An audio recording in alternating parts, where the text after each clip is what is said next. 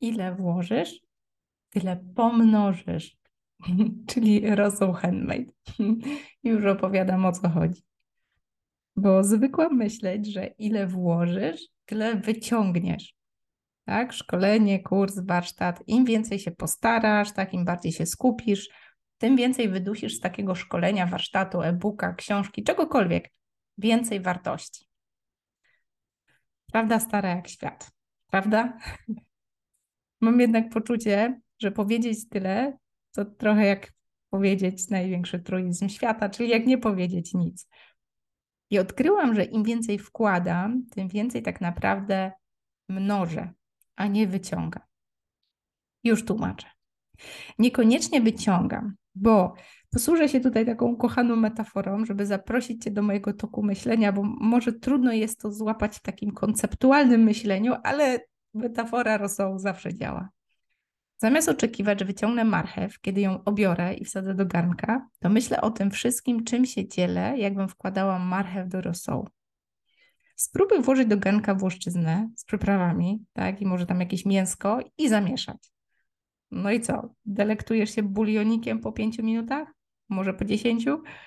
No nie, nawet i pół dnia możesz mieszać i mieszać i mieszać, ale jak nie podgrzejesz, nie doprawisz, ba, nawet nie pozwolisz tym składnikom się przenikać w takim szczelnie zamkniętym garnku, no to nic z aromatu babcinej zupy. Dlaczego więc tak często mamy oczekiwania pod tytułem no przecież tak dużo powiedziałam, pomogłam, podzieliłam się, dałam z siebie. Dlaczego to nie wraca? Od razu. Najlepiej tu i teraz. Ale tak naprawdę Pomyśl, czy wolisz wyciągnąć z garnka surową marchewkę, czy jednak poczekasz na rosołek? No właśnie. Chrupiemy często smętnie tą karotkę, dlatego że brakuje nam myślenia mnożeniem. Zapraszam Cię do tego myślenia. Bo co gdybyś pomyślała o każdym swoim działaniu, każdym jednym momencie, kiedy coś dajesz, wkładasz, inwestujesz, właśnie jako tej marchewce zainwestowanej w rosół?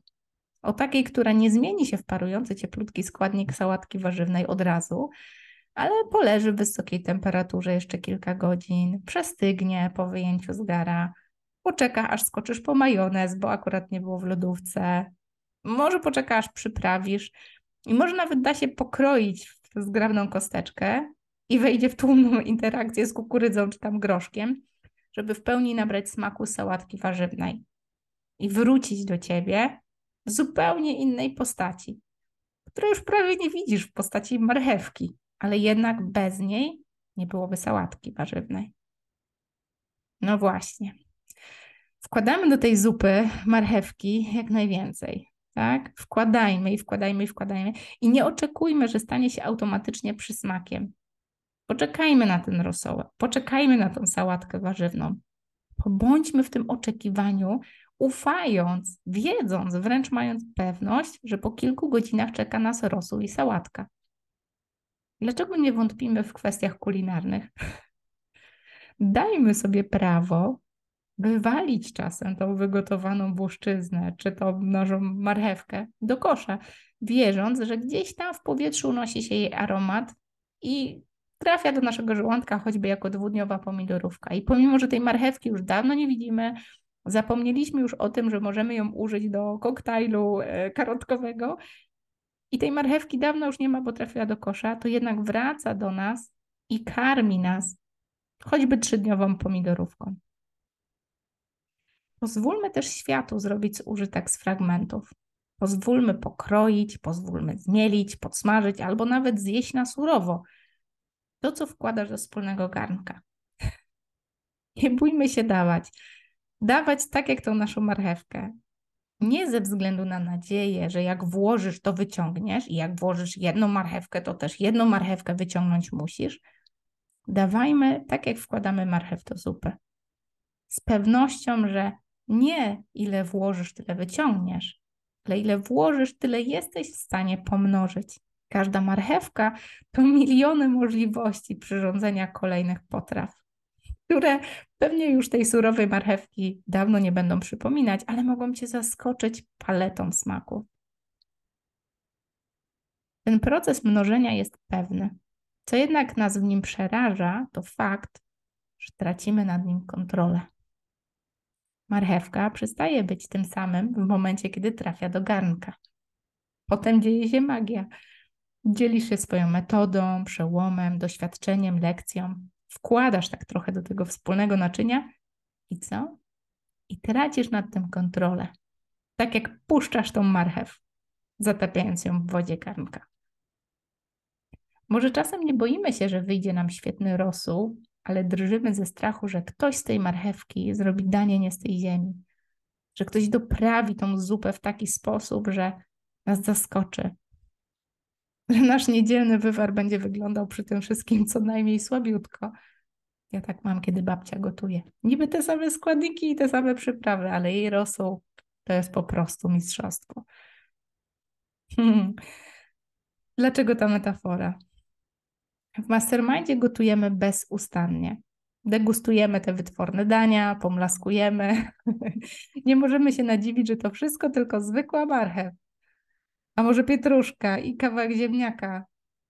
Każda z nas wkłada do tej zupy swój aromat.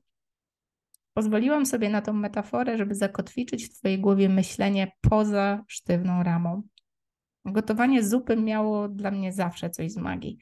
Niby składniki, które znamy, niby woda w garnku i przyprawy, a jednak smak tak inny od każdej marchewki, każdego ziemniaka, każdej pietruszki z osobna. Tak samo jest z mastermindem. Im silniejsze aromaty każda z nas wnosi do tego wspólnego naczynia, tym intensywniejszy smak całości. Tym bardziej każda z nas przesiąka takim nęcącym aromatem wspólnoty. Podgrzewam ten garnek, mieszam w nim, lubię o sobie myśleć jako o tej, która gotuje. Ale bez składników to mogłabym tak sobie bełtać w tym garze w nieskończoność. Hmm. Dlaczego o tym mówię? Żeby zaprosić Cię do podjęcia wyzwania. Będziesz składnikiem, który nada unikalnego aromatu takiej zupie? Czy ten rosół może powstać bez Ciebie? Po więcej na temat Mastermind zapraszam Cię na stronę oplotki.pl łamane przez Mastermind. Na koniec, dlaczego taka oderwana od rzeczywistości metafora? Bo wierzę, że takim rosołkiem można wykarmić armę potrzebującej ciepłych, ciepłej zupy w środku zimy. Takich potrzebujących jest bardzo wielu. I metaforycznie, i w rzeczywistości. Wierzę, że biznes to świetne narzędzie, które kobietom daje realne sposoby na ulepszanie tego świata. Nie tylko na poziomie mocno namacalnym, dbania o pełne talerze naszych bliskich, ale też na ambitny wzrost, dawanie miejsc pracy, napędzanie ekonomii, przyjmowanie zasobów, przyjmowanie, by przejmować, by mądrzej nimi zarządzać. Dość mam już myślenia, że kobiety nadają się tylko do gotowania rosołu. Gotujmy coś wspólnie, ale biznesowo, Połączmy te nasze składniki w napar, który wstrząśnie tym światem i postawi nas na nogi. Teraz bardziej niż kiedykolwiek kobiety w biznesie potrzebują się wzmacniać, by móc dawać i światło, i ciepło, i pełny brzuszek tym, którzy tego potrzebują. Jeżeli podejmujesz wyzwanie, koniecznie zaglądaj na stronę mastermindu. Tego typu metafory wjeżdżają do naszych rozmów na porządek dzienny. Dlaczego? Ponieważ pomagają nam kotwiczyć te myśli na zawsze. Mam nadzieję, że kiedy ty powąchasz rosołu, zobaczysz go na swoim talerzu, przypomnisz sobie tą rozmowę i będziesz pamiętać, że może warto wspólnie ugotować epicką zupę. Do zobaczenia i do usłyszenia.